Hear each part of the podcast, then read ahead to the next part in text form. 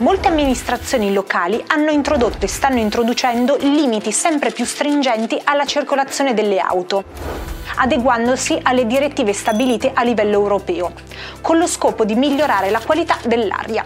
Tra gli esempi più recenti c'è Milano, dove proseguono i divieti sulla circolazione all'interno dell'area B per i veicoli a benzina con omologazione Euro 2 e limitazione anche per i diesel Euro 4 ed Euro 5. In tutta Europa, compresa l'Italia, sono previste maggiori limitazioni fino almeno al 2030. Le uniche categorie di vetture che rimangono per ora fuori dagli stop e che quindi possono circolare liberamente sono quelle Euro 5 ed Euro 6 benzina, GPL, metano, B-fuel, ibride ed elettriche. Considerando le regole sempre più stringenti, qual è il futuro per gli automobilisti? Tra le scelte più probabili sembrano esserci le auto elettriche un futuro che però è ancora in salita, anche a causa dei problemi che si riscontrano lungo tutta la filiera, dalle batterie al reperimento delle materie prime, fino alla produzione e il costo, che può arrivare a pesare fino al 60% in più rispetto ad un veicolo equivalente ma a combustione.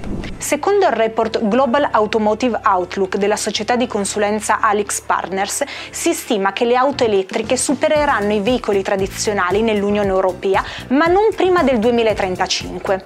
A supporto anche il progetto europeo Fit for 55, che pone come obiettivo un incremento e un'accelerazione sul mercato dei veicoli elettrici a batteria che dovrebbero arrivare a rappresentare il 44% delle immatricolazioni entro il 2028 e l'83% nel 2035. In Italia la situazione è diversa e il traguardo non sembra essere così vicino. Si stima che nel nostro paese i veicoli a batteria crescano dal 4% del 2021 fino al 54% nel 2030, per poi convergere nel 2035 ai valori definiti dal Fit for 55 l'Italia è tra gli ultimi paesi al mondo per l'acquisto di veicoli elettrici. Tra gennaio e luglio 2022 si è registrato un calo del 17,6% di immatricolazioni rispetto allo stesso periodo nel 2021, contro la media europea che registra un aumento del 28,4%.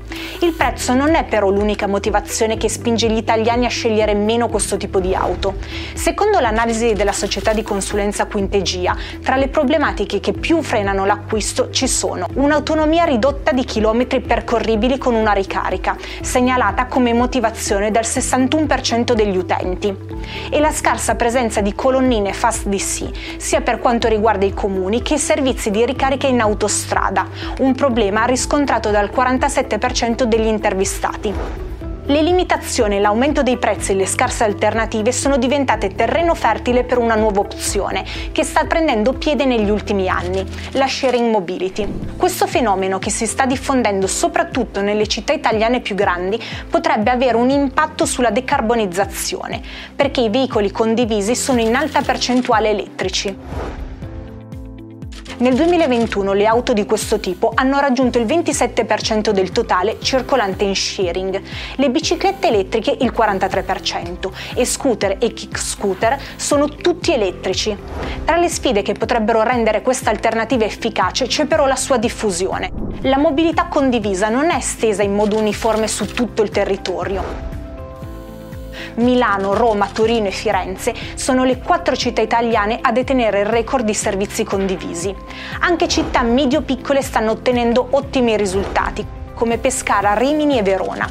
Per rendere questo servizio una valida alternativa è però necessario aumentare il parco auto, più del 50% dei capoluoghi italiani non dispone di alcun servizio di sharing. Pesano anche i divari esistenti tra nord e centro-sud e tra città di grandi dimensioni e città medio-piccole. I veicoli elettrici e la sharing economy possono davvero essere delle soluzioni valide per quanto riguarda il tema delle emissioni e della qualità dell'aria, ma è necessaria una diffusione più capillare e agevolazioni che rendano questa possibilità una scelta concreta. Tieniti aggiornato sulle notizie più importanti dall'Italia e dal mondo con la nostra app e sul nostro sito. Segui i nostri canali social per tanti contenuti esclusivi.